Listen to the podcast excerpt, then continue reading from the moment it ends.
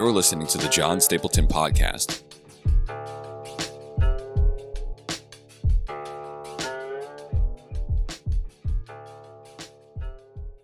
Uh, what do you do with like the miraculous stories in the Bible that are hard to believe, such as the flood narrative? Yeah. Yeah, so we did kind of talk about this, but Yeah, like mean- it's like fact or fiction. yeah, why not, you know, let's let's let's discuss about Noah. Okay. Um so I mean the story of Genesis 1 through 11 obviously genre is important. Um the work of William Lane Craig I've been reading recently. I've mentioned him several times already in the book In Quest for the Historical Adam. And he dedicates about four or five chapters to figuring out what the genre of Genesis 1 through 11 is. And um, he uses the the the term mythohistory, but not he uses the word mythohistory, um, explaining that there's this mythological aspect, but there's also this historical aspect. Um, but he's not using mythological in the sense that we normally use it. He's using it in a folklorist in a folkloristic uh, sense that it's like these narratives that are um, believed to be true, written, uh, have come about within a culture that are largely for ritualistic means or cultish means. Um, it's this cultural literature that is believed to be true, um, and that it is is communicated to be true, but maybe in metaphorical guise. Um, so, I mean, would okay, so I, I would this be like The Matrix, or or Animal Farm, where it's like, i- i- it's a story, it's a universe, it's a separate story, separate universe, separate characters. None of it's real; it's fiction. Mhm. But the story that it's telling is representing something that is true and is historical mhm. or or would you say that it uses the elements of and I'm verbal processing would you say Yeah. it uses the elements of what would be a myth yeah, to tell a true story yeah. I that's a great question. Um, not too sure, but I think, um, the idea that um, obviously myths are narrative, whether oral or literary. Um, yeah, they come up. They're they're traditional narratives. They're traditional sacred narratives. Um, so yeah, I mean, obviously, there's there's so much more to, to research on that. But I was just I was giving his research as an example for somebody tackling this um, kind of weird genre of the Bible, and you know, um, diagnosing it as mythohistory, um, which is really interesting. And he uses that. He doesn't. It's not that he's like neglecting the, um, the you know the the divineness of Scripture or the inspiration of Scripture. I think he. I think in one sense his, his motives to be faithful to the context, which I think is really really neat. Um, but one, one thing though that that's a little a little concerning about that is Mhm. like right now I'm thinking about the apocrypha yeah, which is historical but also like God didn't speak in those books and Mhm. uh, there are some mythological aspect to those books yeah. part of why it didn't make it into our canon Yeah, of course.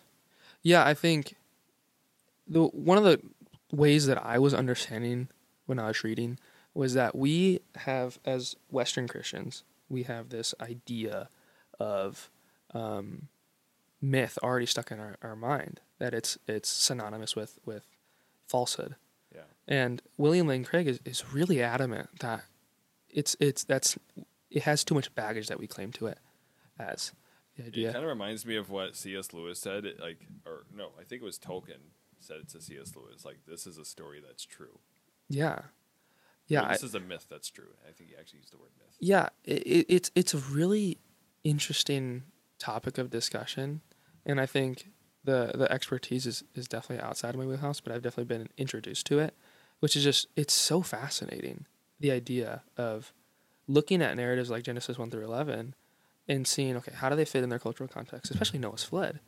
Yeah. Um, I think And it's crazy that like all the Middle Eastern neighbors have a Diluvian story. Yes, and and I think that itself is evidence that there there there must be something in the far far past that was necessary or was um, was thought to be written down or not thought to be written down, but like that this there's there was this event that sparked something in literature that all cultures like, like almost They have like, unanimously their agree.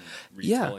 So that so there must be some sort of true historical event that happened. Yeah. and um, so that, that like there's the historical aspect, but then there's also that mythological aspect because the the comparison between Genesis one through eleven with with other mythological stories and myth like myth just in the Greek just really means story. Yeah. It's really all it means. The, the these connection with, especially Genesis one through eleven, with like other creation myths or flood myths or even just just like like um, primeval human stories. They're they have a lot of similarities, but obviously Genesis one through eleven is different. Um, but yeah, I mean, you have to look at like the flood narrative, and obviously think like, okay, what's the evidence for a, a universal flood? What's the evidence for a local flood? What's how do we reconcile modern geological data, scientific data, anthropological data with the biblical narrative? And, it's just a really tricky Yeah. thing to, to, to think about. Yeah. And, you know, we do our best because none of us were there. Yeah. But, you know, the, and just one more thing on that. Like, one thing that captivates my imagination, and I might actually just do a deep dive one day, uh, is uh, like the giants. Yeah, the Genesis Nephilim. 6. Yeah. where we talk about the descendants of the Anakim, um, how the giants came down and, and made it with women, and uh, or sorry, the sons of God came down, made it with the the sons of, of the daughters of man, and then they bore the giants. Um, and it's it's and, and these are called the men of renown. Yeah. And then you, you switch over to like you know Greek mythology, and you there are these uh, stories of Zeus and all these different quote unquote gods. Uh, Yeah. which is interesting. Paul will later say, um, you know, they're not gods at all. They're actually like demons. Yeah. Which, if we if we take him seriously, um, these are the sons of God from Genesis six, and this is another culture's retelling of the same of Genesis 6 Um, and, and so, like before, I, I used to be like, oh yeah, Greek mythology, it's all just nothing. But now I'm like, you know, it, it's very possible that these demonic, uh, that these spiritual realities manifested themselves in a different way to a different culture, Yeah. and they wrote about it. Yeah, and I think it would be helpful to, especially with the Noah, the Noah narrative, um, either looking at it as metaphorical, with you know illustrating a truth element, or even just as a literal story. What is at stake here? Um, I think uh, Jesus mentions Noah, and Peter mentions Noah. The author of Hebrews mentions Noah. Isn't it crazy that Jesus mentions the parts of the Bible that people are the most skeptical about? Yes, and that gives a plausible identification that Jesus, Peter, and the author, whoever the author of Hebrews is, in Luke too, also um, attributes historicity to Noah. That he was, it's pla- it's, extremely plausible, and if if if we were to take that information and still regard um, the story of Noah's flood as a fictitious um, narrative, that it was merely just, if we were to uh, ascribe our modern definition of myth to falsehood, rather than the than, than the anthropological way of, of describing myth or the fol- folklorist um, the way of describing myth, then we would be accusing Peter, the author of Hebrews, and the Messiah as as liars. And I don't know about you, but I, I wouldn't want to be in a boat where I call Jesus a liar. Because then, if if we were to call Jesus a liar and that would be true, then his, his deity is in question. Our our um, and even just the writers of the New Testament, then our our we have to you know, rethink of our Well, you mentioned Moses. right? yeah Like Moses, every pretty much every book in the New Testament mentions a theme from the Exodus. yeah. And if Moses didn't exist, I mean, we it- lose our Bible. obviously there's some theological point that is being made by these references. And I think that plausibly Jesus is referencing a historical Noah. And then we'd also we have to think that and also, you know, take that together with okay, what is this genre? What is what is the scientific data that we have nowadays? How do we reconcile all these together? And I, I think ultimately what's at stake if we're trying to attribute uh, uh, Jesus as a liar, obviously, again, his deity is at stake. And then I, I believe the atonement's at stake. Because if Jesus was a liar, he wasn't perfect. So there's obviously this historical element related to the to the narratives of Genesis one through eleven, especially uh, uh, the Noah narrative. But there's also this this genre. Um, there's it's also this literature that was written in a time period with other contemporaneous literature being written that is really similar to it. Right. Like How do- Josephus. How do we reconcile these, you know, these points? So it, it's really interesting, and I think there could be dozens and dozens of books written for it. Um, way more than we can cover in a podcast.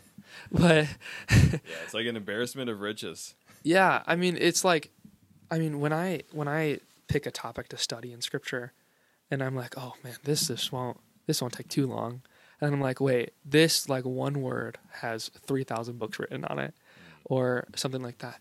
Biblical studies is a very deep. It, it's a very large iceberg than what meets the eye. So Oh yeah, yeah. Um, and, like y- like when you're doing these word studies and um, like it could be it could be like overwhelming. Like if Yeah. you're just going through a passage, just one little short passage, and you're like, what words do I actually focus on from the passage?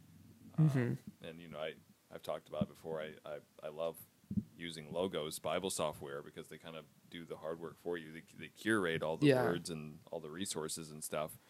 And what I notice is they tend to pick words that are repeats.